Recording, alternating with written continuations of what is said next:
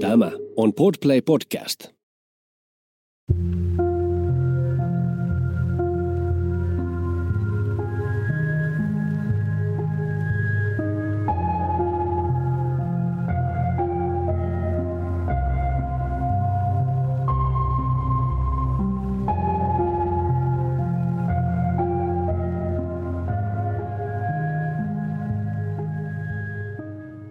Kuuntelet Siitä on vaikea puhua podcastia.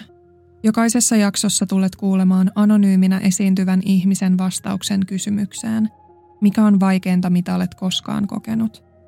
Nämä tarinat kerrotaan ilman sensuuria tai filttereitä. Yksityiskohdat voivat pysäyttää ja pyydänkin siksi huomioimaan sisältövaroitukset, jotka löydät jakson kuvauksesta –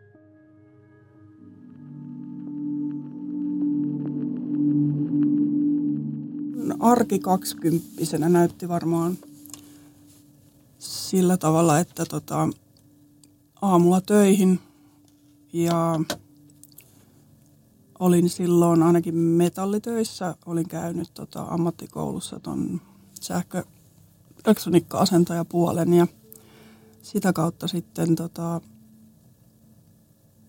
aa, päädyin tosiaan tonne metallihommiin, koska isällä oli ollut metallipaja, niin niistä oli niin kuin aikaisemminkin sitten tietoa, mutta ne oli vaan semmoista välipysäkkiä oikeastaan kaikki, että jalkapallo oli silloin tosi isossa roolissa omassa elämässä. Että se oli sitten aina niin kuin kaikki vapaa-aika meni siihen, että pääsi töistä, niin siitä tankkasi nopeasti jotain pastaa ja sitten illat treeneihin ja siellä menikin sitten loppuilta. Ja ettei sitä tullut sitten niin kuin kuitenkaan rellästettyykään mitenkään hirveästi. Joskus pelien, kotipelien jälkeen sitten mentiin yhdessä ravintolaan, että se tota, ää, piiri koostui lähinnä niistä pelikavereista ja sitten lapsuuden, muista lapsuuden ystävistä, mutta eniten sitä niin kuin tapaili varmasti. Myös vapaa-ajalle niitä omia joukkuekavereita. Ää, mulle poliisin opiskelu konkretisoitu varmaan jo 15-16-vuotiaana. Että tota, mä tiesin, että mä haluan poliisiksi, mutta sitten se, niin kuin, että mä rupesin ottaa selvää siitä, miten sinne päästään missä vaiheessa. Että sitten kun ruvettiin puhumaan lukiosta ja näistä vaihtoehdoista ja me tiesin, että se lukeminen ei ole mun juttu, niin sitten piti niin kuin päättää, että mitä tekee siinä välissä. Että johonkin kouluun on pakko mennä, koska sinne vaaditaan se toisen asteen koulutus, niin tässä välissä on nyt pakko keksiä jotain muuta. Ja silloin mä menin sinne amikseen, koska sinne pääsi helposti sisään ja, ja niin, tota, niin ties, että se on sitten semmoinen välietappi vaan, mikä pitää suorittaa. Ja sitten äh, siinä kohtaa mulla rupesi tulemaan, äh, tai niistä tiedoista, mitä mä luin sieltä niin poliisikoulun hakusivuilta, oli, että naiset sai siihen aikaan niin plussapisteitä, lisäpisteitä siitä, jos ne on käynyt armeijan – ja se tuli mulle silloin 16-vuotiaana, että hei, tämähän on, tämä on mun juttu, että mä lähden muuten tonne ensin. Ja se piti sitten niinku sinne 20, 20 mä lähdin sitten armeijaan. Että mä en lähtenyt heti amiksen jälkeen, koska mä halusin pelaa vielä 2008 ja sitten 2009 mä lähdin sitten tammikuussa Kajaaniin. Voin sanoa suoraan, että se kokemus oli mun yksi parhaimmista vuosista niin kuin tähän mennessä, että se oli niin jotenkin semmoinen kokonaisvaltainen ja semmoinen tietysti se tietyn uuden oppiminen ja ihan täysin uuden elämän niin kuin aspekti ja semmoinen näke, näkeminen asiat uudella tavalla ja niin kuin itsensä kehittäminen on aina ihanaa ja tuommoisessa ihan erilaisessa ympäristössä, niin se oli, ja se oli mulle vähän niin kuin semmoinen ajatuskin, että mä haluan mennä sinne ensin kasvamaan – ennen kuin mä lähden. Ties, että se kehittää kuitenkin myös sitä poliisikoulua varten. Ja tota, ensimmäisellä kerralla oli niin kuin fyysiset kokeet, mihin kuuluu juoksu, äh, vatsalihakset painon kanssa. Sitten on seinän ylitys, 60 kilon nuken kantoa ja ylätaljaa tai leukojen vetoa ja uinti. Ainakin silloin oli. Siitä nyt on jo vähän aikaa. Sitten oli niin kuin tota, vähän semmoista päättelytehtävää. Ja sitten oli yksi kirja, mikä piti silloin lukea, liittyy EU, niin kuin Euroopan unioniin tähän meppeihin ja tähän kaikkeen byrokratiajuttuun, mikä oli niin ihan supertyllisää lukea. Eikä siitä oikein meidän alussa ymmärtää mitään. Ja sit, siitä oli niin kuin koe siitä kirjasta ja sitten oli niin kuin poliisilaki, piti lukea pikkasen ja tämmöisiä. Sitten se oli semmoinen niin kuin tota, koekysymyksiä ja sitten oli kaksi esseetehtävää. Et piti osata sitä kirjoittamistakin jo silloin. Että pelkällä voimalla ei päässyt sisään. Sitten toisella kerralla, jos, sinne, jos pisteet riitti ekasta kierroksesta, niin sitten pääsi toiselle kierrokselle, missä on psykologiset testit. Olisiko ollut lisää jotain matemaattisia. Ryhmätyö kautta keskustelu. Siinä pitää näyttää sit sitä omaa niin kuin, osaamista tehdä ryhmässä töitä tai tämmöinen. Ja sitten tota, ja sitten on haastattelu, joo. Ja sitten jos siitä pääsi jatkoon, niin sitten sä periaatteessa pääsit sisään. Että sitten on enää kolmannella kerralla on niin kuin, ää, terveystarkastus ja pissatesti, huumetesti. Et jos ne on puhdasta ja hyvää, niin sitten pääsee kouluun. Mä tiesin näistä, meillä oli näitä vanhempia pelaajia, jotka oli niin koulut käynyt ja ne ties kertoa, että siitä, jos pääsee sisään, niin saa ison kirjekuoren – ja jos ei pääse, niin tulee pieni kirjekuori. Ja mä olin sitä postelionia tyyliin siinä rapus vastassa siellä aamulla. Ja sitten kun se otti sen sieltä ja mä näin, että siinä oli yksi iso kirjekuori, niin en, hyvä, että en halannut sitä postelionia. Että niin kuin meni sisälle ja mä muista, olisiko mulla niin kuin jopa kyynel tullut. mä avasin sitä ja kädet tärisi ja voiko sitä sanoin kuvailla. Se oli jotenkin semmoinen – semmoinen älytön riemu vaan siitä, että niin kuin tekee kerrankin jotain elämässään oikein, minkä eteen on niin kuin aina halunnut tavoitellut ja te, vienyt niin kuin elämää sillä tavalla siihen suuntaan, että se jossain vaiheessa toteutuu. Niin olihan se semmoinen niin kuin, aika semmoinen muis, niin kuin mieleenpainuva hetki omassa elämässä.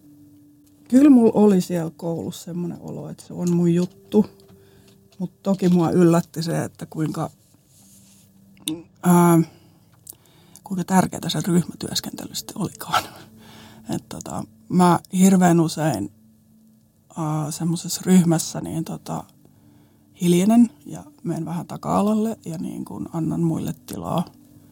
Et mä oon aina niin kun pitänyt tavallaan kotona olla se helppo lapsi sisarukset, sisarus on hoitanut sen pahik, pahiksen roolin, niin mun piti olla se helppo, hajuton, mauton, näkymätön.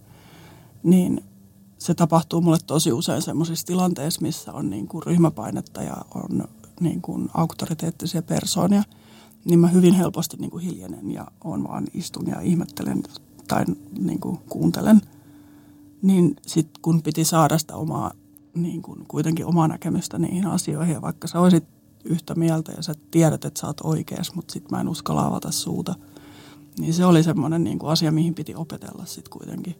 Että sä uskallat tuoda sitä persoonaa esiin ja kyllähän se sitten alkoi helpottaa. Ja sitten kun tutustuu niihin ihmisiin, niin sittenhän se tietysti, sittenhän se on ihan eri asia. Mä en osannut miettiä silloin hirveästi mitään pelottavaa vielä siinä poliisin työssä, että se lähinnä oli, kaikki oli semmoista jännittävää ja uutta, mitä me testattiin. Ja eikä niinku, että joo, kyllähän meillä oli niinku koko ajan sit niitä voimakäyttökoulutusta ja tämmöisiä, mutta ei sitä jotenkin osannut ajatella, että sä et, käy, sä et pärjäiskään jossain tilanteessa. Että sä voit saada turpaa vaikka jossain painissa tai se oli ehkä enemmän lähempänä sitä ajatusta, että vitsi, että mulla ei ole tarpeeksi voimaa, että mä en jaksa vääntää. Mutta sitten ei osannut niinku yhtään jotenkin ajatella sitä, että joku voi ampua tai heittää tai niinku puukottaa tai semmoinen pelon ilmapiiri ei ollut yhtään läsnä vielä silloin kouluaikoina. Ei sitä jotenkin osannut kuvitella tai ajatella. Ja siitä ei ehkä varmaan niin paljon vielä edes puhuttu.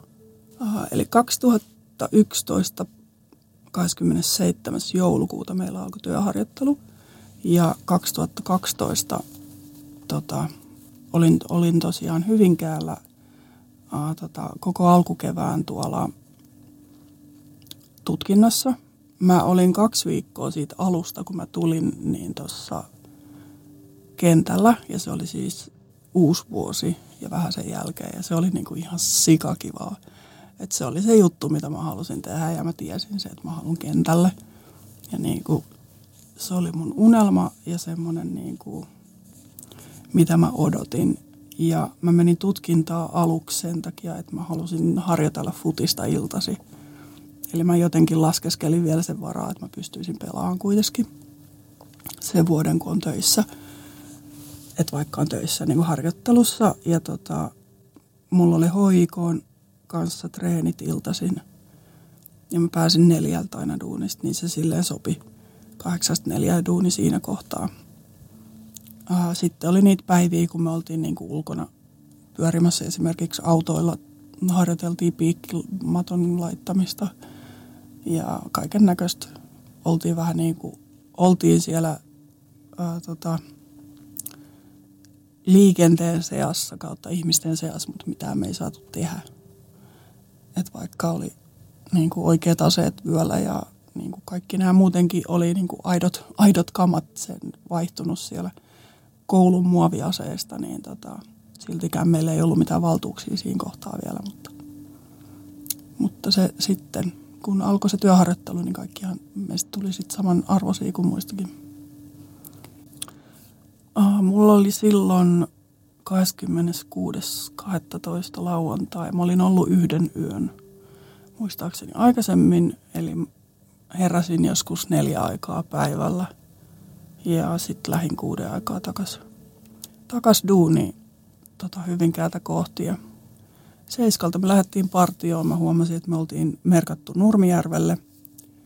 Ja, tota, ja Mika on parina, niin kuin Mika oli tota, mun ohjaaja silloin siellä tota, kentällä ja ää, tota, meille me oltiin ajettu vasta kuukausi yhdessä alle. Tyylin kak... Ei kun joo, kuukausi me oltiin ajettu vasta yhdessä, että se oli tosi, tosi vähän aikaa vasta oltu. Sitten me saatiin keikkaa sinne Klaukkalan päähän. että sieltä oli ilmoitettu, että oli tota, juopunutta henkilöä siellä jossain Klaukkalan paikallisessa meluumassa ja tota, mentiin sinne ja huomattiin, että hän oli vähän huonossa hapessa ja viedäänpä tonne poliisin Hyvinkäälle selviämään, selviämään sinne meidän putkalle ja lähdettiin kuljettaa häntä sitten ja hän nukkuukin koko matkan. Ja, eli me tultiin sinne putkalle ja tota, jätettiin hänet sitten sinne ja uh, kirjattiin ylös ja perus tämmöinen meni varmaan puolisen tuntia siinä, että se oli yhden jälkeen. Jälkeen, kun me sitten ruvettiin lähtekemään lähtöä sieltä ja sitten me ajettiin ulos sieltä tallista ja sitten me huomattiin siinä meidän poliisilaitoksen porteilla, että on alkanut satamaan. Ja siinä kohtaa se tulee se kuulutus tai ilmoitus, että Hyvinkään keskustassa ammutaan. Ja mä oon aika varma, että sanottiin, että Amarillo edessä. Mutta siinä kohtaa Mika lähti niin täysin ajamaan, että mä en kerännyt edes reagoida. Se lähti niin kuin väärältä puolelta liikenneympyrää keskustaa kohti ja toinen liikenneympyrä väärältä puolelta. Ja sitten oltiin niin kuin tyyli 15, alle, alle 20 sekuntia me oltiin siinä paikalla ja sitten siinä vaan niin kuin näkee sen ihmis, sen niin kuin massan, kun niitä juoksee ihan joka suuntaan. Mitään tietoa ei ole niin kuin kenelläkään, mistä ammutaan, ketä ammutaan, kuka ampuu. Ja me jäätiin niin kuin, ää, semmoisen niin kuin teeristeyksen lähettyville, mutta ei niin kuin sillä lailla. Me ei niin kuin nähty sitä amarilloa siinä kohtaa, että se olisi ollut siinä oikealla kulman takana. Ja sitten Mika kysyy multa siinä, että, että kuulit se, missä se oli se hälytys. Ja sitten mä sanoin, että, niin kuin, että mun mielestä amarillo on edessä. Ja sitten kuuluu niin kuin se tuh, ihan jäätävä laukaus, mikä kaikuu niin kuin niistä rakennuksista. Ja muistan vaan, kun me niin tuli semmoinen hidastettu kohtaus, kun me käännetään päät ja katsotaan toisiimme silmiin. Sitten Mika sanoi, että, että hän kuuli, että se on tuolla niin kuin vielä yhden kulman takana. Että me oltaisiin oltu niin kuin kahden kulman takana sillä lailla suojassa sen auton kanssa. Ja tota, sitten Mika sanoo siinä niin kuin suoraan, että laita, laita taktiset päälle. Ja siinä mä niin kuin enempää ajattelematta hyppään autosta ulos ja laitan oven kiinni. Ja sitten on avaamassa keskikonsoliin, kun kuuluu toisen kerran se laukaus. Ja sitten se osuu muhun alavatsaan oikealle puolelle. Mä tipahdan polville ja niin kuin varmaan semmoinen jäätävä karjasu lähtee vaan. Kaadun, kaadun siihen maahan ja sitten mä muistan vaan, kun mä mietin siinä kohtaa, siinä kohtaa että, että voinko mä laittaa kasvoin maahan, että on märkä. Ja sitten mä jäin makaan siihen hetkeksi ehkä silleen, en tiedä kuinka pitkäksi, mutta mielestäni tosi vähän aikaa, kun mä tajun, että ei vitsi, että se voi ampua mua uudestaan. Ja sitten se tulee jostain sieltä niin kuin takaraivosta, että hei Intissä, että miten, mitä, mitä armeijassa sanottiin, suojaa pääsi ja piiloon, jos saat osuman. Mä olin jotenkin jossain vaiheessa niin kuin huomannut, että siinä meidän vieressä, auton vieressä on vinoparkissa autoja. Ja sitten mä lähden niin kuin, laitan vasemman käden muistaakseni pään suojaksi ja lähden niin kuin, tota, ryömimään sinne autojen väliin. Ja kun mä pääsen sinne, niin sitten mä kuulen jotenkin, sit mä niin laskin taas pään siihen maahan ja sitten mä mietin taas, että tää on ihan märkä. Mutta ehkä mä tässä kohtaa voin pitää. Ja sitten mä kuulen vaan, kun aha, tota, mä kuulen, kun Mika juoksee sieltä meidän auton, ilmeisesti auton takaa, ää, sen talon niin kuin, taakse – niin kuin meidän, mun, niin kuin meidän takaa, auton takaa sinne talon kulman taakse. Koska ne askeleet niin kuin siitä kuulee, kun ihminen juoksee oikeasti pelkonsa edestä tai niin kuin henkensä edestä. Että se oli jotenkin niin voimakkaat ne askeleet, kun mulla oli päämaassa, niin mä kuulin sen. Mitään muuta mä en niin kuin erottanut. Että onhan siellä niin kuin varmaan ollut muitakin ihmisiä, jotka on juossut joka suuntaan. Mutta jotenkin se Mikan mikä mä niin kuin sit sieltä erotin tavallaan. Että varmaan se kuoli niin lähellä. Se, tai niin kuin se, että mä tiedostin sen, että mikä on jossain siellä taustalla tai jossakin. Niin varmaan sen takia se jotenkin rekisteröi sen, kun se juoksi. Se oli ihan täys shokki se tilanne. Että en mä niinku tuntenut siinä ihan hirveästi mitään. Että tota, en mä tuntenut kipua tai mä muistan vaan, että mä mietin, että, että, että nyt tämä tehtävä meni ihan perseelle. Että nyt nämä ihmiset joutuvat tulla pelastamaan mua, eikä musta ole mitään apua. Ja sitten mä kuulenkin, kun Mika saapuu siihen, tai tulee juokseen siihen mun luo ja kysyy, kysyy miten mä voin mutta mä en ollut vastannut ilmeisesti mitenkään. Se kysyi, mihin mua osuu, mutta mä en ole vastannut. Mä oon vaan niin korissut siinä maassa. Ja tota, jotenkin semmoinen kuva, muistikuva mulla, että mä, tai mä tunnen jotenkin, että mut on vedetty niin kuin, tavallaan syliin jonkun, mikä on ottanut ehkä niin kuin, kainaloista kiinni. Ja tota, sitten mä muistan reagoineeni siihen, kun siihen paikalle tuli toinen partio, yksi toinen poliisi, kenen kanssa uh, oli ollut sitten, me oltiin oltu katsoa Suomen matsia niillä tai jotain. Ja niin, tota, niin hänen äänen mä niin kuin kuulen sitten, kun se sanoi, että hei, että ei ole mitään hätää, että me saadaan sut hoitoon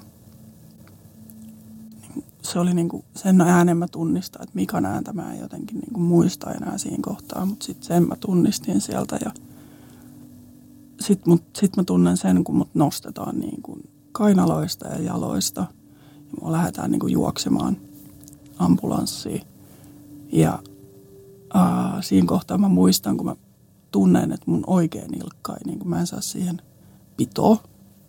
Niin mä sanon siinä ambulanssien ovilla silleen, että hei mun oikea nilkka ei toimi. Ja sitten mä muistaakseni mietin silloin tyyliin niin kuin jalkapalloa, että nyt ei jalka enää toimi. Että pitää, mitähän tässä nyt tapahtui. Tai niin kuin, että taisi osua huonosti. Ja sitten mut on nostettu sinne ambulanssiin. Ja sieltä niin tota, en hirveästi muista muuta kuin tota, että siellä oli joku toinen tyttö, jota oli ammuttu ilmeisesti käteen. Mä oletan, että se on se, jota ammuttiin olkapäähän. Ja tota, hän huutaa, niin kuin, että, että, ää, että ai saatana, että sattuu, että niin kuin, antakaa jotain kipuläätettä, että nukuttakaa, mutta silloinhan sen tietää, että se on ihan fine. että jos pitää ääntä, niin sitten ei ole mitään hätää. Että mä olin ollut hyvin hiljaa siinä. Mä en ollut kuulemma hokenut mitään muuta kuin, että, että, ää, että ai vittu, ai vittu. Ja sitten se oli kysynyt, niin kuin, että tarvitsee lisää kipulääkettä, että onko sulla kipuja. Ja sitten mä olin vaan, ai vittu, ai vittu. Ja sitten mä en niin kuin enää muista mitään. Että siinä vaiheessa, kun me ollaan tultu sairaalaan, mä oon ollut kyllä niin kuin hereillä. Ja ää, mut on viety leikkaussaliin, niin mä oon ollut vielä hereillä. Ja sitten se, kuka mut otti vastaan, se lääkäri, se oli anestesialääkäri, se todennäköisesti pelasti mun hengen silloin, että siinä ei ollut vielä ne leikkaavat lääkärit tullut. Se oli, Ari oli Lahdesta, Lahdesta asti ja hälytetty. Tietysti kun se oli suurhälytys, niin kaikki, kaikki joutui tulemaan paikalle, mutta tota, ei ollut vielä ne lääkärit tulleet. Ja tota, hän oli sitten laittanut muuhun kaiken näköistä verta hyydyttävää ainetta, koska mä vuosin kun seula siinä kohtaa, kun oli valtimo mennyt poikki tuolta ilmeisesti oikealta puolelta tai vasemmalta, en nyt muista. Aa, niin se oli laittanut muuhun semmosia määriä niitä tota, verta hyödyttävää, että ne on sano, se sanoi mulle jälkikäteen vaan, että ne on, niin kuin, oli tappavia määriä. Mä olisin voinut kuolla jo niihin. Mutta jotenkin sillä oli jäänyt sitten semmoinen niin fiilis, että että toi likka kestää kyllä, että kyllä se selviää tästä. Ja sitten kun ne oli tota, saapunut ne lääkärit oli alkanut leikkaamaan mua, niin oli avattu niin sanotusti luusta luuhun rintalastasta tänne lantio niin häpyluuhun asti. Ja kolme litraa verta oli im- imetty pois sieltä vatsalaukusta tai vatsaontelosta ja siinä oli sitten niin koko suolisto aika lailla tohjona ja siinä meni pohjukkaissuoli ja maksaa raapas, mikä oli ollut aika, aika paha. Toinen munuaine oli tippunut altaastaansa ja jouduttiin sitten myöhemmässä vaiheessa poistamaan. Ja Haima oli saanut osumaa ja Pernakin oli saanut ja vähän kaikki. Ja tota, kyllähän sitä miettii hirveästi, että mistä kaikesta sitä on ihminen niin kuin selvinnyt. Että jotenkin ihan tuntuu, että se on tapahtunut jollekin ihan toiselle. Että niin kuin en mä, sillä, että en mä jaksaisi tuommoista. että se ensimmäinen kaksi viikkoa, niin tota, mut leikattiin 11 kertaa. Ja nehän ei, tota, olisinko mä viisi päivää ollut silloin niin kuin, ehkä viidentänä päivänä ne sai mut hereille niin kuin herätettyä. Ja mä muistan siitä jotenkin sen, äh, kun mä olin tajuttomana, niin mä näin kuitenkin jotain semmoista unta, missä mä olin Tallinnan laivalla. Ja mä olin siellä ruumassa ja odotin, että se laiva saapuisi satamaan. Me oltiin lähössä niin kuin likkaporukalla. Meidän piti seuraavana aamuna lähteä Tallinnaan, joka Vaasasta tuli pari kaveria meidän piti lähteä yhdessä, niin mä en tiedä, tuliko se jostain sieltä.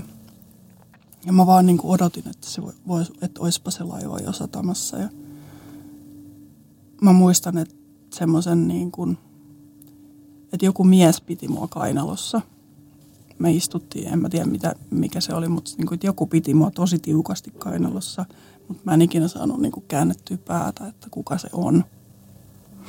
Ja mulle tuli joskus sit myöhemmin vahva tunne, että mun isähän kuoli kolme kuukautta aikaisemmin ennen kuin mua ammuttiin, niin että se on ollut hän, joka mut on tavallaan pitänyt sitten jollakin tavalla suojassa, vaikka mä niin kuin ihan hirveästi tämmöiseen uskonnollisiin asioihin uskon, mutta jotenkin semmoinen tunne mulla siitä tuli, että joku suojelusenkeli mulla oli mukana. Ja sitten mä muistan sen niin kuin hämärästi, tai että mä oon niin kuin joku puristanut käsistä ja sanonut, että Heidi, että sä oot sairaalassa, että saako silmiä auki, että purista mun kättä. Ja mä oon yrittänyt tosi tosi kovaa puristaa, mutta mitään ei ole kuulemma, tai niin kuin se, mä oon yrittänyt lääkäri herätellä, mutta mä en ole siihen niin kuin herännyt. Ja saanut, että mulla on niin kuin silmät liikkunut hirveästi ja äiti on aivastanut, niin mä oon säikähtänyt siinä sängyssä. Ja mä en ole niin kuin ollut hereillä, että ne ei saanut mua hereille siinä kohtaa. Ja eihän ne tiennyt yhtään, että onko mulla niin kuin enää pääkoppa kunnossa, koska mä olin menettänyt niin paljon verta. Et jos mä oon kolme litraa verta menettänyt ennen kuin mut on saatu sairaalaan, niin siinä ei ole ihan hirveän monta litraa enää ihmisessä kiertänyt. Ne ensimmäiset viikot oli kyllä tosi raskaat, että mä olin melkein joka yö joutunut johonkin leikkaukseen. Ja sitten nämä jätti mun niin kuin vatsan auki, koska siellä oli mennyt niin paljon sitä suolistoa, että ne ei niin kuin uskaltanut laittaa sitä kiinni, koska sitten ne ei olisi nähnyt, että meneekö siitä kuolioon osa. Ja sitähän meni. Et mulla on 150 senttiä jäänyt suolta jäljelle 5-7 metristä. Et tota, sitä meni koko ajan niin kuin aika lailla muuttu mustaksi ja sitten mentiin taas leikkaamaan ja otettiin pala pois ja rakenneltiin uudestaan. Ja ne sano, sanoikin, että se oli ihan kuin semmoista voipaperia olisi yrittänyt ommella, kun se oli niin haurasta. Ja, ja tota, sitten siellä sairaalassa, niin tota, tai siinä kun ne sai mut siitä hereille, niin mä jotenkin niin kuin mietin vaan siinä kohtaa, että ensimmäiset ajatukset oli varmaan, että, että miten Mikalle kävi, että onko Mika hengessä vielä. Ja sitten yksi oli, että koska mä pääsen takaisin töihin.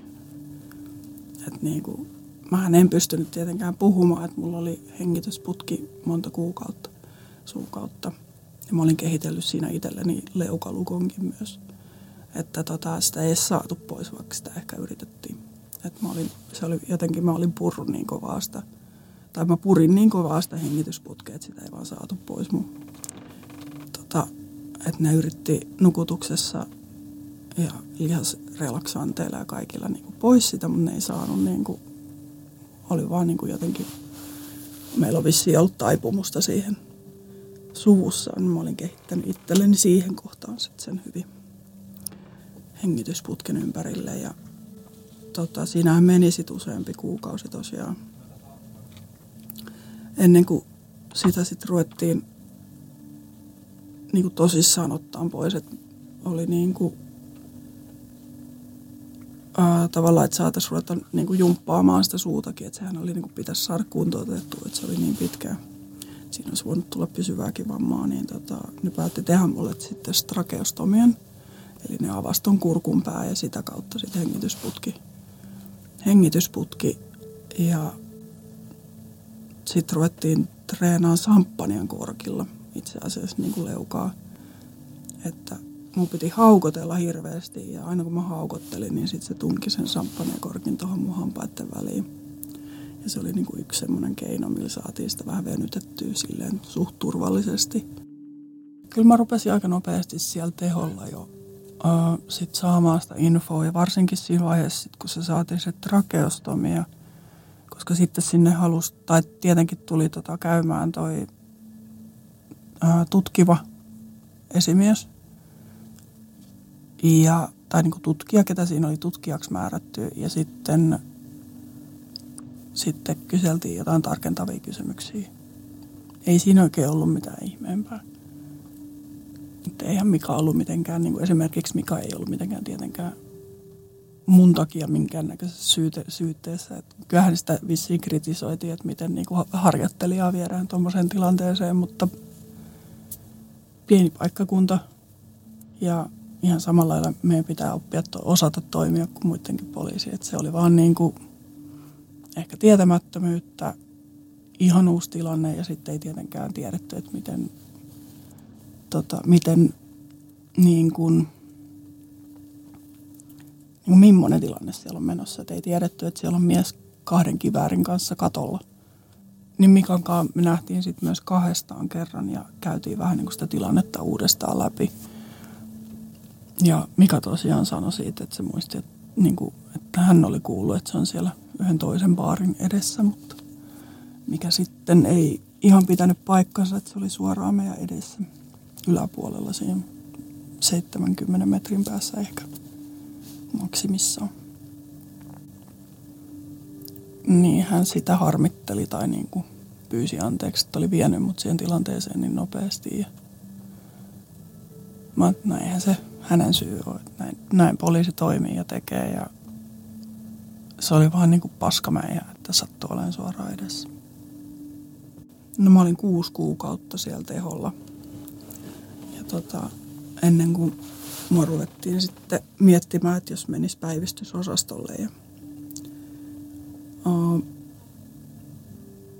se asia jotenkin ihan hirveästi pelotti mua, koska oli tottunut siihen, että siinä on koko ajan joku siinä jalkojen juuressa. Että tota, oli ollut niitä keissejä, missä mä yöllä havahdun siihen, että peiton alla on jotenkin hirveän lämmin. Sitten mä nostan, nostan tota peiton pois ja katon, niin mulla valuu verta niin kuin sieltä aa, tota, vatsaontelosta tai mulla on se kalvo ommeltuna tuohon vatsan päälle, niin sieltä tulee niin kuin silleen syöksymällä, syöksymällä sitä verta ulos. Eli siellä oli mennyt joku valtimo kohta poikki ja sitten letkut irti ja juostiin. Juoksemalla mentiin sitten sinne, tota, mua olisi kerätty nukuttaa ennen kuin vasta leikkaussalissa. Ja joka kerta kun semmoiseen hätäleikkaukseen mentiin, niin mä muistan ajatelleeni siinä kohtaa, kun mut nukutettiin, tai niin kuin olla siirretty leikkauspöydälle ja sanotaan, että no niin Heidi, nuku hyvin, niin tota, mä oon miettinyt vaan itsekseni, että taistele. Ja jokaisesta niistä selvittiin sitten kuitenkin sillä säikähdyksellä, että mä en, mulla ei ole itse asiassa edes tietoa siitä ensimmäisestä kuudesta kuukaudesta, kuinka paljon niitä hätäleikkauksia oli, tai leikkauksia ylipäätään, mutta niitä oli paljon. Niin kuin kymmenisen, useamman kymmenen kertaa äitille on soitettu, että nyt kannattaa tulla, että nyt ei tiedä selviääkö. Joka kerta siitä on sitten jotenkin lähetty selviämään. Mutta se siirto sinne päivystysosastolle jännitti tosi paljon just se asia, että jos siinä kun on omassa huoneessa ja jotain sattuu, niin tuleeko sinne tarpeeksi aikaisin joku, jos mä soitan sitä kelloa. Miettii, että taas Heidi soittaa, että no mä menen ihan just, tai nyt mä en kerkeä. Tai jotain, ja sitten mä vuodan kuiviin siellä tai jotain muuta tämmöistä. Ja mä niin kuin valvoin tyyliin koko yön. Ihan niin kuin valvoin itseni takia ja itseäni, ettei satu mitään. Ja mä jotenkin niin kuin laskeskelin niitä katon ruutuja vaan ja niin kuin mietin ja en mä niin kuin vaan uskaltanut nukahtaa. Ja se oli jotenkin tosi pelottavaa, koska sitten ei voinut niin kuin tavallaan pyytää sitä hoitajaa sinne mukaan hengaamaan. Et silloin oli aika monta muutakin potilasta siellä osastolla. Ja ja tota, sitten kun tuli aamu, niin mä olin jotenkin tosi helpottunut ja sitten mä rupesin nukkumaan. Että mä tiesin, että siellä niinku käy sit ehkä useammin joku hoitaja. Että sitten vaan niinku oli niin loppu, että ei jaksanut enää. Mutta se oli silleen, tota, sitten kun siitä rupesi pääseen niinku yli, että ei, ei, koko ajan ei tapahdu mitään pahaa. Ja niinku, että kaikki rupeaa näyttää jo ihan silleen suht hyvälle, niin tota, sitten se fysioterapeutin tapaaminen oli ehkä ihaninta, että mä, uh, Iiru, Iirusta tuli mulle tosi tärkeä henkilö niin kuin muutenkin ja ollaan niin kuin edelleen ystäviä.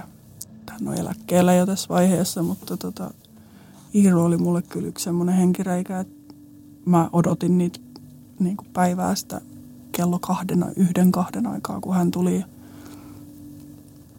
Ää, jos silloin normaalisti potilaalle aikaa semmoinen 15 puoli tuntia, niin meillä oli aina semmoinen kahden tunnin sessio – että tota, Iiru aina teki työnsä vähän niin kuin silleen aamu tai aamulla otti kaikki muut hirveän nopeasti ja sitten ketä pystyi liikuttaa ja sitten mun kanssa niin kuin me nähtiin, tai hän näki oikein vaivaa siihen. Se kehitys tapahtuikin tosi nopeasti, että istut, alu, niin kuin lähdettiin siitä, että istutaan opettelemaan istumaan sängyn laidalla ja hengitellään ja miten noustaan, noustaan istumaan sängyn laidalle itse. Ja siitä sitten pikkuhiljaa jaloilleen ja semmoista eevotelinettä käyttäen, missä pystyy niin nojaamaan siihen kyynärpäillä ja takasistumaan ja sitten semmoista liikettä siinä ja tota, no kohtaan me otettiinkin sitten askeleet siellä huoneessa silleen, että pystyi ottaan kolme askelta eteen sen eevotelineen päällä tukea ottaen siitä ja sitten kolme askelta taakse. Sitä sitten toisteltiin vähän aikaa ja sitten Iiro tuli rohkaiseen mua yksi aamu silleen, että no niin, että lähdetäänkö kävelemään tuonne käytävälle. Ja se oli jotenkin tosi pelottava ajatus siitä, että, niin kuin, että ei pääsekään istua siihen sängylle heti takaisin. Et silloin oli kuitenkin vielä, se koko vatsa oli auki vielä, että mulla oli semmoinen semmoinen iso iso vähän niin kuin avannepussityyppinen juttu siinä päällä, millä peiteltiin, saatiin peitettyä ne suoli, suol, suolien tippuminen lattialle, ehkä niin voi sanoa. Ja tota, että jos, mulla on, niin, että jos sattuu tosi kovaa, niin sitten mä en pääsekään siihen sänkyyn heti. Mutta tota, sitten Iiru sanoi, että se, voit, niin kuin, että se työntää, että siihen tulee kolmas henkilö, joka sit, tai toinen henkilö, joka työntää sitten pyörätuolia mun takana. Että jos mun tarvii istua, niin mä sanon vaan ja sitten työntää sen tuolin muualle. Ja...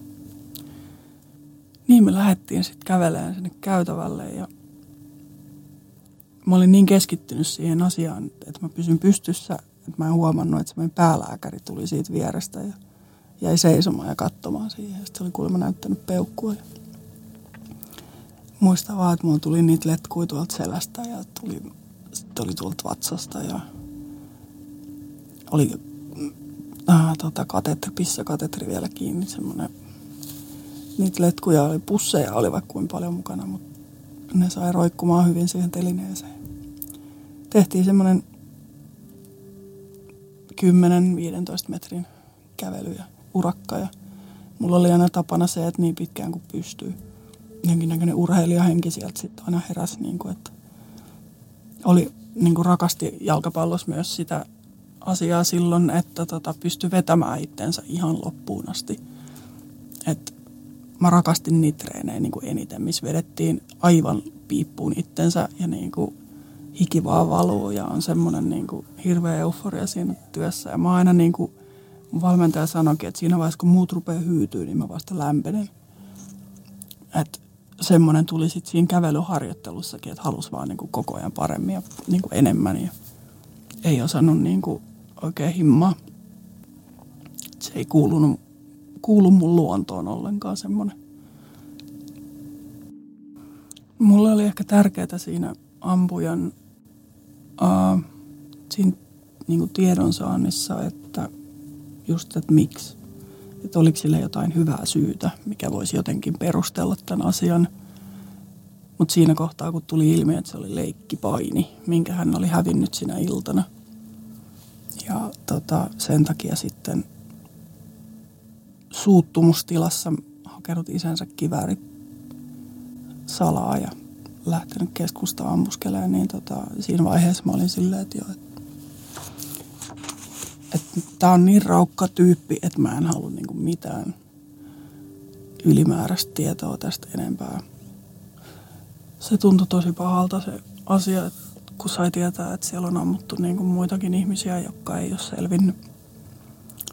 Ja sitten varsinkin se yksi, joka tota, tavallaan huonoa tuuria – siellä ravintolassa kuoli, kun niin kuin ikkunan läpitte.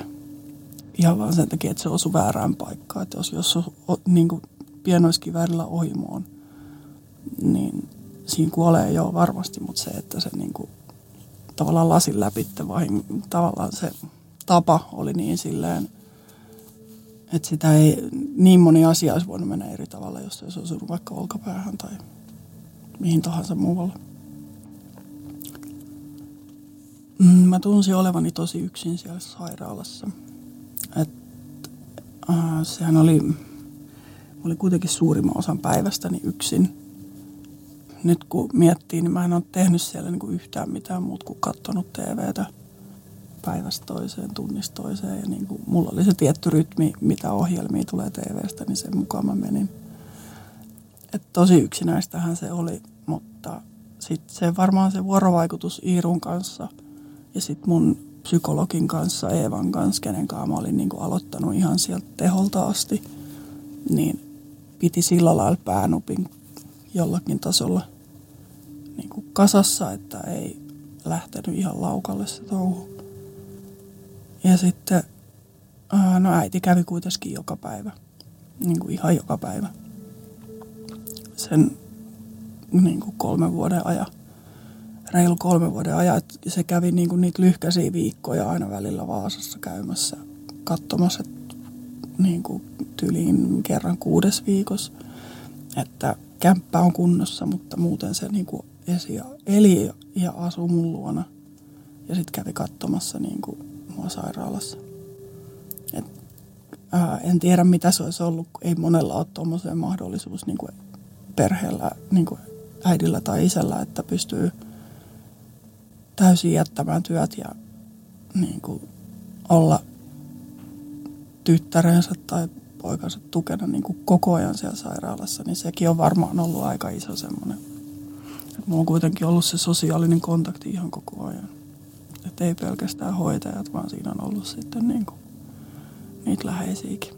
Tietysti suurin osa leikkauksista tapahtui sen kolmen vuoden aikana – kolme vuotta, kolme kuukautta mä olin sairaalassa, niin siinä on, silloin kun mä lähdin sieltä, niin se oli semmoinen viitisenkymmentä, muistaakseni laskettu.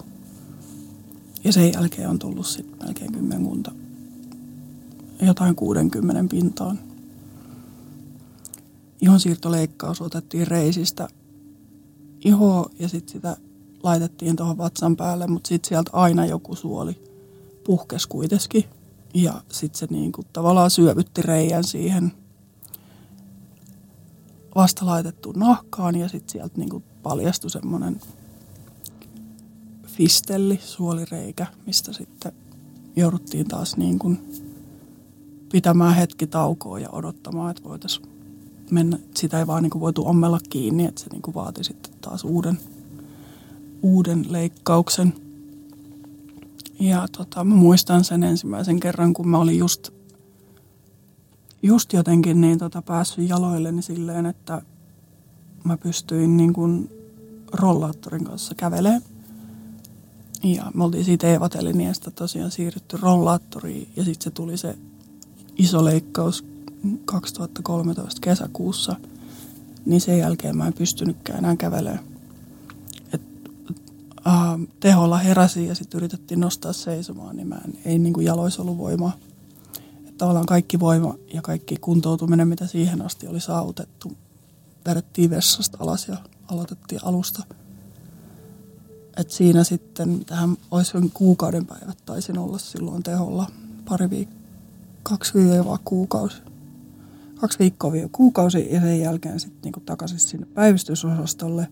Ja sitten aloitettiin Irunkaan alusta – taas sitä samaa treeniä ensin istumaan ja sitten pikkusen evatelinen kanssa seisomaan ja pari askelta ja sitten taas huoneesta ulos ekoja kertoja. Ja 2013 joulu oli ensimmäinen joulu, kun mä pääsin kotiin. Mulla menee paraenteraalisesti ravinto tuosta verisuonen kautta, koska äh, mun vatsa tuhoutui niin paljon, että se mitä mä syön suun kautta ei niin kuin imeydy tarpeeksi, niin mä tarvin sen kaiken ravinnon ja nesteen niin ton paraenteraalisesti. Niin niiden piti tulla tiputtamaan mulle sitä, mutta sitten he sanoivat, että he ei ota vastuuta. Että mulla oli edelleen tosiaan se vatsapuoliksi au, auki ja niin, kuin, niin isoja ongelmia, että he ei halunnut niin kuin, ne nosti kädet pystyyn sitten jossain kohtaa ja mulle oli jo luvattu, että mä pääsen kotiin. Niin yksi hoitajista, joka oli niin kuin joulun lomilla – niin ilmoitti, että, jo, että niin kuin, tätä ei viedä Heidiltä. Että hän, hän voi sitten niin kuin, omilta vapailtansa mennä käymään, jos tulee jotain. niin 11 aikaa jouluaatto iltana me jouduttiin soittaa Reetalle ja tota, uh, mulla alkoi vuotamaan jotenkin se uh, vatsan suojana oleva sellainen pussi, niin ne tuli sen, hän tuli sen paikkaamaan ja vaihtaa ja sitten tota, meni takaisin kotiin Tuusulaan. Mä asuin Tikkurilla silloin, niin se oli aika semmoinen kiva ele hoitajilta, että näki, että he eli sitä vähän niin kuin samaa arkea tai semmoista toivoa, niin kuin, että mä pääsisin sieltä pois ja että mä saan niitä kokemuksiakin sieltä sairaala ulkopuolelta. Mä kävelin, pystyin kävelemään silloin rollaattorin kanssa kotona sisällä. Muuten mut vietiin pyörätuolla sinne, mutta mä sain yhden yön olla tosiaan muistaakseni silloin kotona. Mä en hirveästi siitä muista muuta kuin, että mä oon sillä rollaattorilla hakenut vettä. Ja se, että sä pystyt niinku itse, sä pystyt kävelemään sinne. Mä jotenkin muistan sen tunteen vielä. Ja ottaa itse honasta vettä ja kävellä takas sohvalle, niin se oli silleen... Se oli, mun mielestä se oli yksi yö. Ja sitten takaisin aamulla. Jotenkin se oli semmoinen virkistävä ja tota, pääsi vähän kotiin.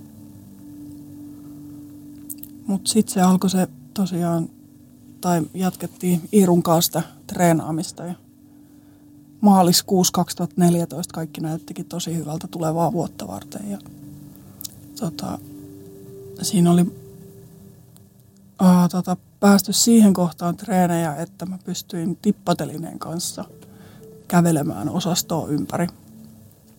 Pidin vaan siitä tukea. Ja tota, mut sit mulla oli niinku luvattu, että mä saan ruveta syömään, että niinku sillä tavalla vatsa kestää ja voit niinku syödä. Mutta kun en mä tavallaan tuntenut nälkää sen takia, kun mulla meni se paraintarlion ruoka, niin tota, niistä mä söin vähän niin kuin mitä mieli teki. Niin äiti toi mulle muutama hampurilaisen välillä ja kaikkea tämmöistä roskaruokaa teki mieli, että ei se sairaalaruoka niin kuin ihan hirveästi houkutellut. Niin, niin tota, ää, niin mä, siinä meni vähän aikaa, mä söin aina niitä jotakin, mitä teki, mutta sitten pari-kolme tuntia siitä, kun mä olin syönyt, niin mä oksensin kaiken, koska se ei vaan niin yksinkertaisesti mennyt eteenpäin. Koska se vatsalaukku ei toimi kunnolla ja sitten siitä tuli niin täyteen, että sitten mä niin oksensin vaan kaiken. Sitä haluttiin sitten lähteä niin tutkimaan, että mistä se johtuu. Ja päivä ennen synttäreitä vai synttäreiden jälkeen, niin oli tämmöinen suolistoskopia varattu. Ja se piti olla ihan tavallinen perinteinen suun kautta kameralla sisään ja katsoa, missä vaiheessa tulee joku vastaan. Ää, mä olin sitten ilmoittanut jo aikoja sitten niin kuin kaikessa näissä toimenpiteistä. Mä en halua olla hereillä niin kuin missään nimessä. Että mä en halua tuntea kipua enää, kun oli ollut niin kau- kauan siellä sairaalassa ja kaikki oli ehtinyt tapahtua. Niin sitten tota, ää, siis yleensä noissa kopioissa ei nukuteta, vaan ne ollaan hereillä. Ja tota, hän sitten humautti mut vaan. Ja semmoisessa tilassa ihmisen niin kun, toimii vielä noin niin kun kaikki refleksit ja tommoset. Keho niin kun, reagoi edelleen. Ja äh, siinä vaiheessa, kun on lähtenyt laittaa sitä kameraa mun suuhun, niin mä oon oksentanut ja vetänyt kaikki niin kuin keuhkoihin kaiken oksennuksen ja siinä sitten tulikin pieni paniikki päällä, että ne on joutunut, ne on niin kuin imennyt niitä, yrittänyt imeä sitä oksennusta sieltä pois ja mä sain siitä sitten niin kuin, siitä oksennusta ihan hirveän tommosen keuhkokuumeen. Mun paineet laski tosi alas, koska en niin kuin vaan to, toiminut, että ne on ollut jotain 60 kautta 40. Ja äh, paineet on ollut niin alhaiset, että niin kuin veri ei vaan yksinkertaisesti ole kiertänyt kunnolla koko kropassa. Keho rupeaa sitten niin kuin suojaamaan niitä tärkeimpiä elimiä. Eli siinä vaiheessa sitten niin kuin ei ole riittänyt sitä verta ja happea tuonne jalkoihin asti, niin se kehitti lannennikoma-alueelle selkäydinvamman. Minkä takia sitten, kun mä sen kahdeksan päivän jälkeen heräsin, niin mä en tuntenut jaloissa mitään. Ja mulla oli kaikki se työ ja kaikki niin kuin vedettiin ihan täysin vessasta alas. Ja se oli niin kuin järkyttävintä ikinä. Se herätys oli ensinnäkin semmoinen, niin kuin, että kukaan ei kerro mitään, mitä on tapahtunut. Sitten mä näen niin äitin ekan kerran ja sitten se on vaan silleen, niin kuin, että hänelle tuli niin paha mieli. Ja hän on vaan itkenyt ja huutanut. Ja sitten mä oon niin ihan silleen, niin kuin, että niin kuin, miksi? Mulla on hengitysputki silloin siis, että mä en ole niin kuin pystynyt kysymään. Ja sitten se sanoo, niin kuin, että, jo, että kun Ari, Arikin menetti yöunensa, että kyllä häntä niin otti päähän. Ja sitten mä oon silleen, että miksi, sulla, miksi, miksi sun veljellä on mennyt yöunet, mä en ymmärrä. En mä ole pystynyt kysyä mitään, mutta mä oon niin kuin käynyt päässä näitä ajatuksia. Ja sitten mä rupesin niin kuin kelaamaan, että, että, niin kuin, että onkohan mut viety Ruotsiin, että onkohan tässä tapahtunut jotain. Mun vieressä on ilmeisesti siinä teholla ollut joku ruotsinkielinen potilas, kenelle on puhuttu ruotsia. Niin mä luulin, että mäkin olen Ruotsissa. Että siinä on niin, niin kuin lääkepöllyissä myös sitten, että ei niin kuin ihan pää ole toiminut kaikista parhaiten. Ja sitten mä vaan niin kuin ihmettelin, että ai vitsi, kun on paljon tuttuja niin kuin hoitajia täällä, että ne on varmaan lähtenyt vaihtoon. että ne on varmaan tullut Ruotsiin vaihtoon opettelee ruotsin kieltä. On samoja lääkäreitäkin täällä, ne tulee varmaan mun takia tänne. se on niin kuin niin, kun sitä miettii jälkikäteen, sitä vaan silleen niin kuin, että oho, mistä nämä niin kuin tulee. Mutta sitten äh, sit siinä oli varmaan niin kuin kolmantena päivänä mielestäni sain sit vastauksen ensimmäisen kerran tähän, että mitä on tapahtunut. Että olisiko niin, kuin, niin, että äiti taisi kysyä multa, että, niin, ää, niin kuin, että joo, että onko sulle muuten kerrottu, mitä kävi. Sitten mä vaan niin kuin pyöritän päätä ja sitten se niin kuin kertoo mulle sen koko storin. Ja sitten mä en ole sen jälkeen niin kuin hymyillyt varmaan kahteen kuukauteen. Että se oli niin, kuin niin jotenkin semmoinen että jos olisi voinut, niin mä olisin varmaan näyttänyt keskaria vaan kaikille. Ja niin kuin, mulla ei ole tästä muistikuvaa, mutta fysioterapeutti sieltä teholta sanoi vaan, että mä olin näyttänyt sille kieltä, kun se oli tullut ensimmäisen kerran sinne kysymään, että ruvetaanko kuntouttaa. Ja niin, tota, mulla ei ole itsellä muistikuvaa, että mä oon varmaan ollut niin lääkkeessä vielä ja niin vihanen. Mutta se oli jotenkin tosi niin kuin, musertava tajuta se sitten jossain vaiheessa, niin kuin, että mä en tunne jalois mitään. Mä en, niin kuin, mä en tuntenut enää sitä, kun äiti hieroo mun jalan pohjia. Ja, niin kuin, ja sittenhän siellä rupesi tuntua semmoinen kipu, että niin kuin, mulle tuli hermosärkyy siitä. Hermovauriot molempiin jalkoihin ja se, niin kuin, se kipu lähti tuolta takapuolesta. Silleen, että sieltä tuli semmoisia niin salamia, semmoisia, jonkun olisi semmoisen sätkyn saanut aina – niin kuin tonne kantapäähän asti ja se sattui ihan sikana.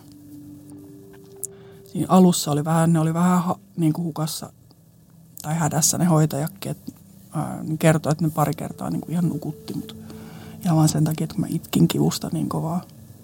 Ja mä niin kuin, ne vaan ajatteli, tai niin kuin, mä halunnut olla hereillä ja sitten ne ei niin kuin, kävi sääliksi tai silleen niin tuntui varmaan pahalta. Että on niin kuin vaan ihan nukutettu. Ja tota, sitten mä sain niin, niin kovat semmoiset tota, opioidilääkkeet siihen. Sitten mä sain fentanyylipitosta semmoista semmoisia lääketabletteja, mistä mä itse asiassa viime syksynä pääsin eroon. Ää, kävin pitkän ja kivisen taistelun opioideja riippuvuutta vastaan ja viime syksynä vasta voitin sen ja se kaikki on lähtenyt niin kuin tästä. Ja mä taistelin niin kuin ihan itkien siihen vastaan, että mä pääsen siitä eroon. Silloin tosiaan tota, mun kipulääkäri sanoi, että se ei ole kohdannut niin pahaa neuropaattista kipua niin kuin koskaan aikaisemmin. Ja hän on kipulää, kipuklinikan ylilääkäri niin kuin Hussilla, niin se on aika...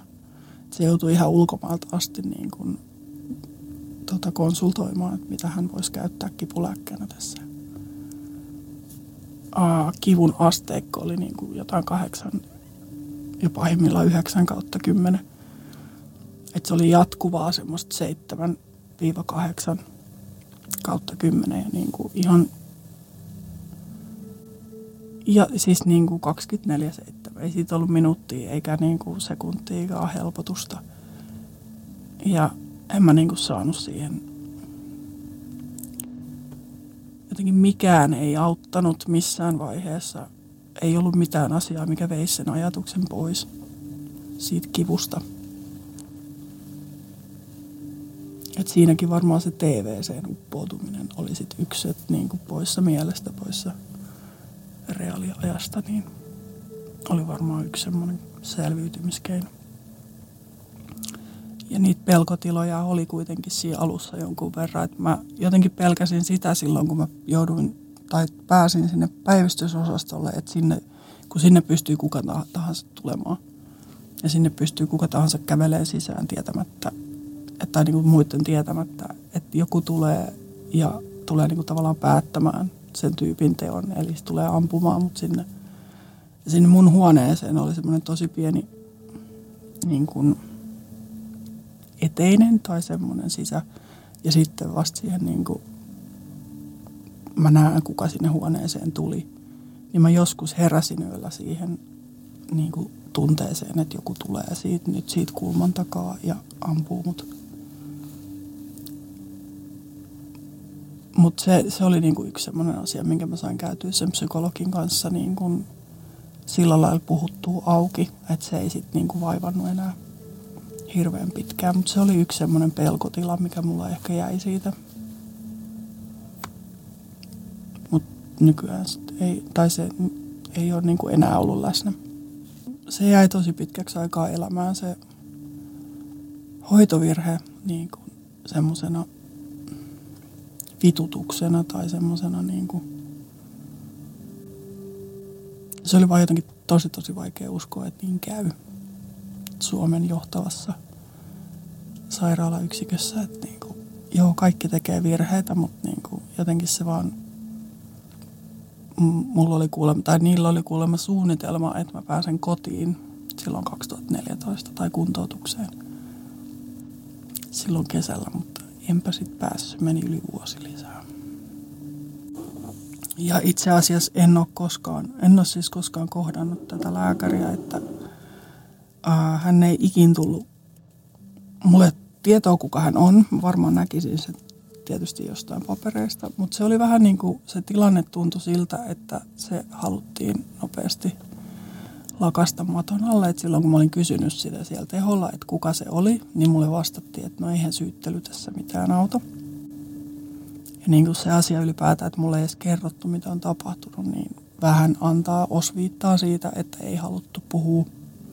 Ja ei sitä ehkä myöskään tajuttu, että sitä, kun mulla oli aikaisemminkin käynyt se, että oli iso leikkaus ja sitten romahti kunto – niin kai sitä ajateltiin, että on sama asia, että meni vaan niin huonoon kuntoon, että nyt romahti kuntoon, että nyt taas treenataan, mutta sitten se ei niin kuin enää tapahtunutkaan ihan samalla lailla.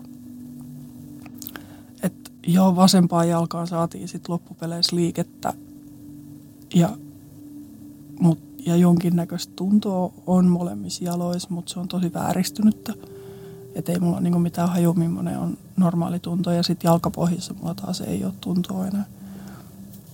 Mä eniten suren varmaan sitä, että mulla ei jaloista tuntee, tuntoa. No ensimmäinen kerta oli se, kun tota, tuolta Validiasta lähdettiin fysioterapeutin kanssa käymään futiskentällä. Mä halusin mennä käymään siellä polliksella ja tota, me tultiin siihen nurmikon reunalle. Mä otin heti kengät pois jalasta ja laskin paljaat jalat siihen nurmikolle – ja sitten mä tajusin, että mä en tunne sitä nurmikkoa. Niin siinä kohtaa mä rupesin itkeen silloin. Koska se oli jotenkin ollut niin iso semmoinen asia mun elämässä, että aina kun tuntiin pelikentälle peliin, niin ensimmäisenä mentiin niin kuin paljaan jaloin käveleen sinne kentälle ja niin kuin keskittyin siihen matsiin ja hakemaan niitä fiiliksiä. Niin sitten se, että mä en niin kuin enää pystynytkään tuntemaan sitä nurmikkoa ja sitten mitä se sai musta silloin aikaan, niin se oli jotenkin tosi semmoinen iso ja pysäyttävä asia. Nykyään mä koen ton masennuksen osalta, että mä oon aika hyvin päihittänyt sen. Että vuosi 2017 oli niinku se vaikein. Et 2016 meni lähinnä, silloin pääsi tammikuussa kotiin ja sitten äh, ei mennyt kuin muutama kuukausi ja todettiin leukemia.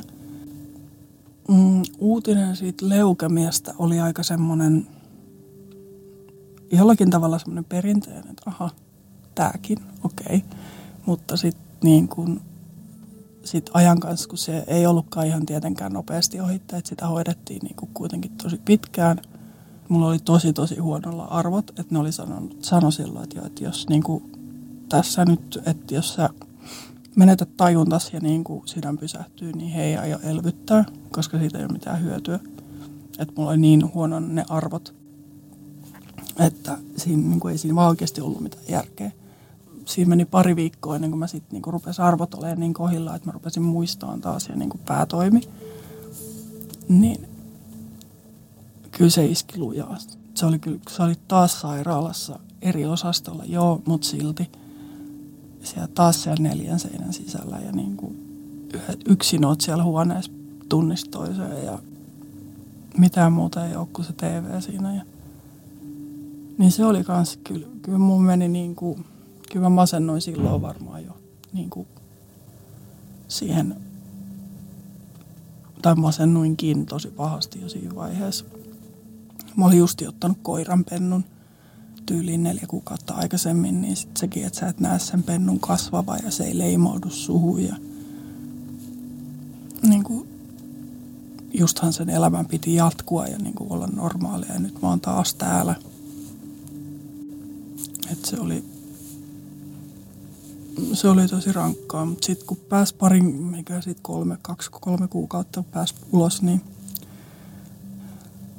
niin sekin meni vähän silleen vielä sumussa siihen kaiken jatkoksi, mutta sitten 2017 oli semmoinen, missä niin kun, ää, se on jännä ihmisellä, kun se selviää jostakin ja kaikki on niin kuin hyvin ja elämä alkaa ja näin, tai pitäisi jatkuu, niin sitten vasta niin kuin iskee se, että mistä kaikesta sä ootkaan selvinnyt. Ja sitten se tuo semmoisen kriisin ja semmoisen kierteen siihen ja sitten vaan niin kuin mulla masennuin niin, kuin niin täysin – et niin kuin, mä olin ostanut asunnon, mä olin ostanut auton, mä olin aloittanut koulun tavallaan joku 70 kerran alusta tai uudestaan, jatkanut poliisiopintoja. Mä olin saanut siihen luvan, että mä saan jatkaa ne, vaikka mä oon niin kuin, tuolissa. Niin sitten se vaan niin kuin löi jotenkin kaiken ylitte se tunne siitä, että mistä kaikesta mä oon selvinnyt. Sitten mä huomaan rupeaa huomaamaan, kun mä koiran kanssa lenkillä, että mä kattelen Vantaajoelle ja mietin, että, että hei, tässä olisi tämmöinen laituri. Että tostahan mä voisin mennä alas. Ja niin kuin sitä vaan vaipuu niin kuin syvemmälle ja syvemmälle siihen ajatukseen. Että ei mua tänne kukaan jää kaipaamaan tai tää on liian rankkaa tää elämä, että mä en jaksa. Että mä en jaksa nousta sängystä aamulla ja siirtyä sohvalle makaamaan, kun se on liian raskasta. Ja niin kuin kaikki se, mitä tuossa tossa niin kuin tapahtui, tai niin kuin se kaikki muutos siihen elämään ja semmoinen niin kuin elämän hitaus myös ahdisti. Pukeminen on rankkaa ja kaikki niin kuin on niin kuin liian raskasta. Ja sitten mä huomaan, että mä oon kotona niin kuin leikkaa leipää. Sitten mä katson sitä veistä silleen, niin kuin, että niin, väännänkö kaulasta vai vedänkö ranteen auki, että kumpi on nopeampi. Niin ainut varmaan asia, mikä mut sai pysähtymään, että mä en tehnyt sitä, oli se, että mä mietin, että äiti löytää mut tästä verisestä lammikosta kotoa seuraavana aamuna. Niin sitä mä en niinku halunnut. Että mä en halunnut niinku tuottaa sille sitäkin tuskaa, mitä se on jo nyt tähän asti kokenut. Niin se oli varmaan semmoinen, tai se oli semmoinen, mikä sen pysäytti sitten sen. Se, miten mä siitä sitten lähdin selviämään, oli se, että tota, mä jonkun, aa, jonkun verenmyrkytyksen tai jonkun takia jouduin taas sairaalaan vähäksi aikaa, niin mä siellä sitten sanoin, että hei, et tuokaa Eeva tänne, että mä tarvin apua. Ja sitten mä kerroin Eevalle tästä ja niin kuin, että mä tarvin nyt oikeasti keskustelua, puhut, mulla ei ollut vuoteen ollut siinä kohtaa psykologia. Ää, niin siinä sovittiin sitten silleen, että ää, mä rupean käymään kerran viikossa niin kuin Meilahdessa, että ne tekee semmoisen poikkeuksen, että mä käyn siellä kerran viikossa niin kauan, kunnes mulle löydetään joku pesti tai mesta tuolta Tikkurilasta. Ja niin Eeva siirsi, oliko se puolella vuodella omaa eläkettänsä sillä, että se otti mut aina niin kuin siellä sairaalassa vastaan, mikä oli niin kuin aika, aika iso, iso omistautuminen hänelläkin työhönsä. Silloin kun mä sain tiedon tästä tekijän pakenemisesta, mä olin tota Sannin keikalla tuolla Tampereella. Ja mulle kaveri lähetti yhtäkkiä viestin silleen, että, että moi, missä oot, ootko sä kunnossa? Sitten mä oon silleen, niin että mä oon keikalla, niin kuin, että, että totta kai mä oon kunnossa, että miten niin. Sitten se on silleen, että joo, että Hiltunen karkas, että tota,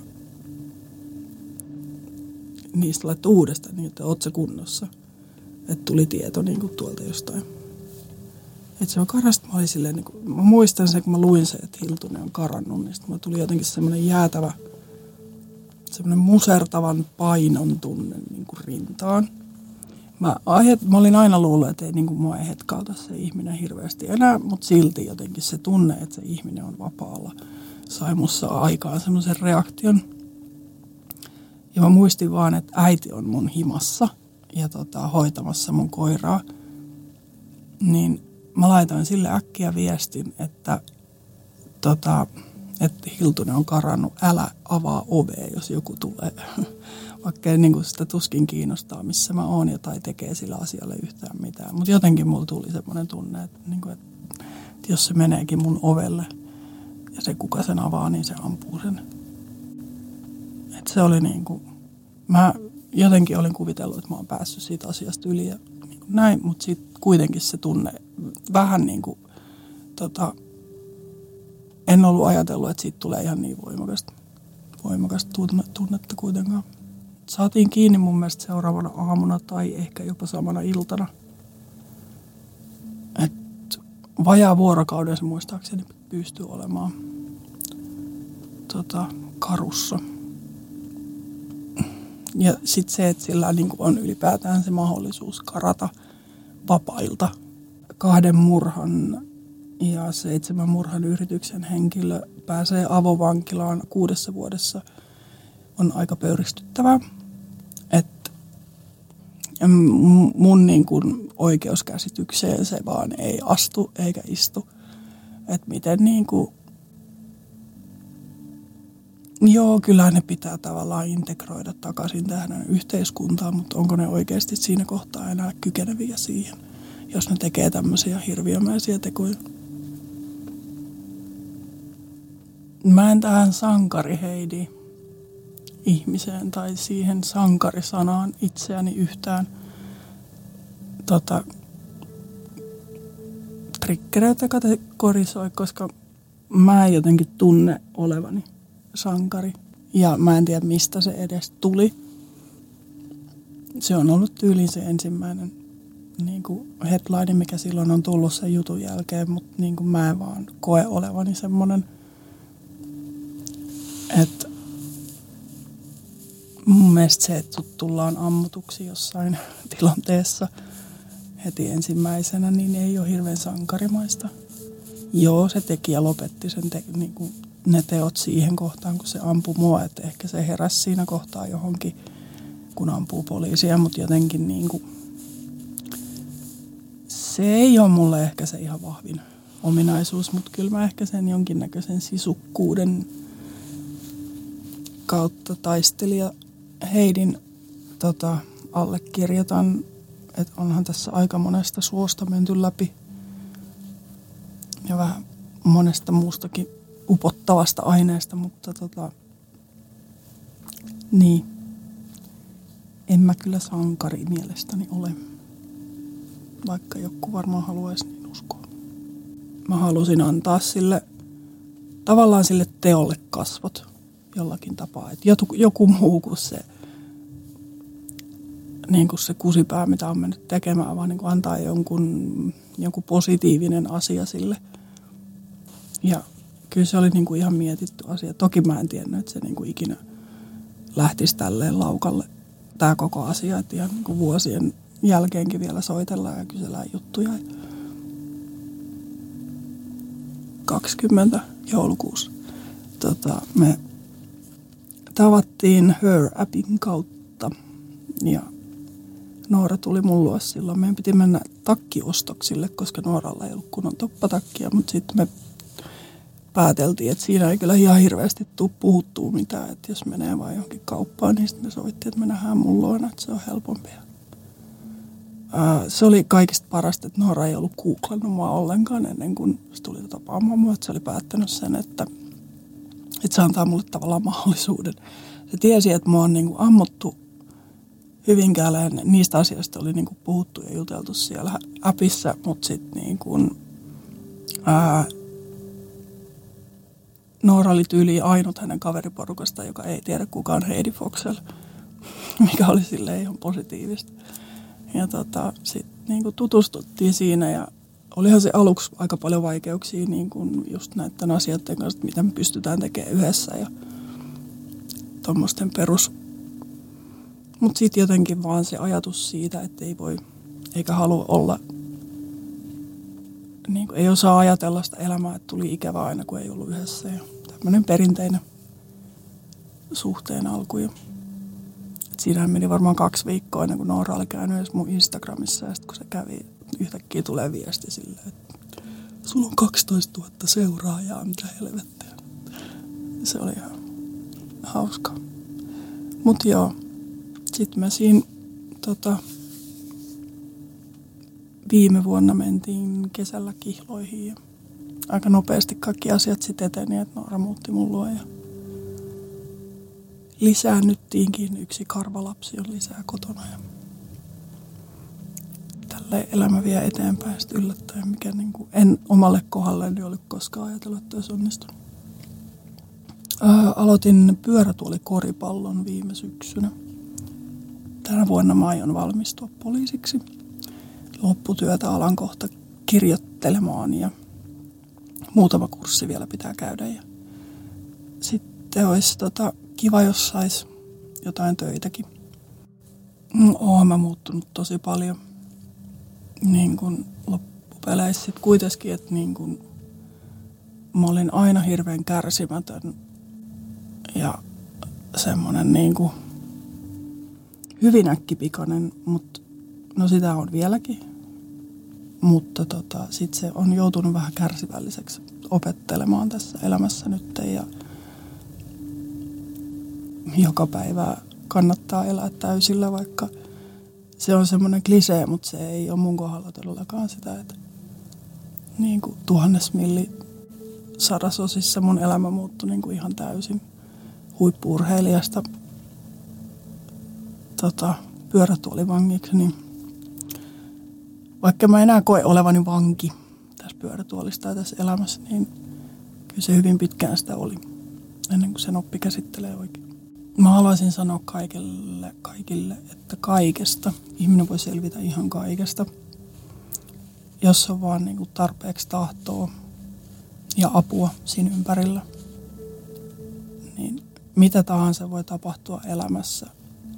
Sä voit menettää kaiken, mutta ihminen pystyy aina rakentamaan niistä pienistä palasista, mitä jää jäljelle, niin riittävän, riittävän niin kuin kokonaisuuden, mikä kantaa sit elämässä. Ja se on mun mielestä yksi hienommista, mikä mä oon niin itse oppinut siinä, että oikeasti kaikesta voi selvitä. Se on mahdollista.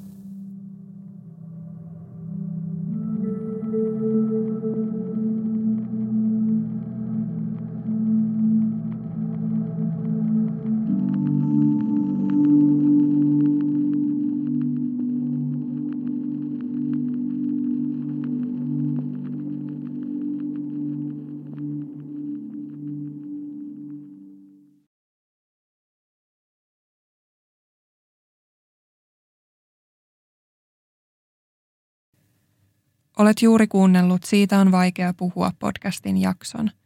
Jos päivän aihe kosketti sinua, suosittelen tutustumaan linkkeihin, jotka löydät jakson kuvauksesta. Jos haluaisit osallistua podcastiin ja kertoa oman tarinasi, voit lähettää hakemuksen osoitteeseen siitä on vaikea puhua at gmail.com. Suurin kiitos jaksossa tarinansa jakaneelle haastateltavalle. Siitä on vaikea puhua podcastin löydät myös Instagramista nimellä Siitä on vaikea puhua. Sieltä löydät muun muassa kuvan esineestä, jonka haastateltava henkilö kertoi muistuttavan häntä jaksossa puhutusta aiheesta. Kiitos kun otit aikaa päivästäsi kuullaksesi yhden ihmisen tarinan. Ensi kertaan.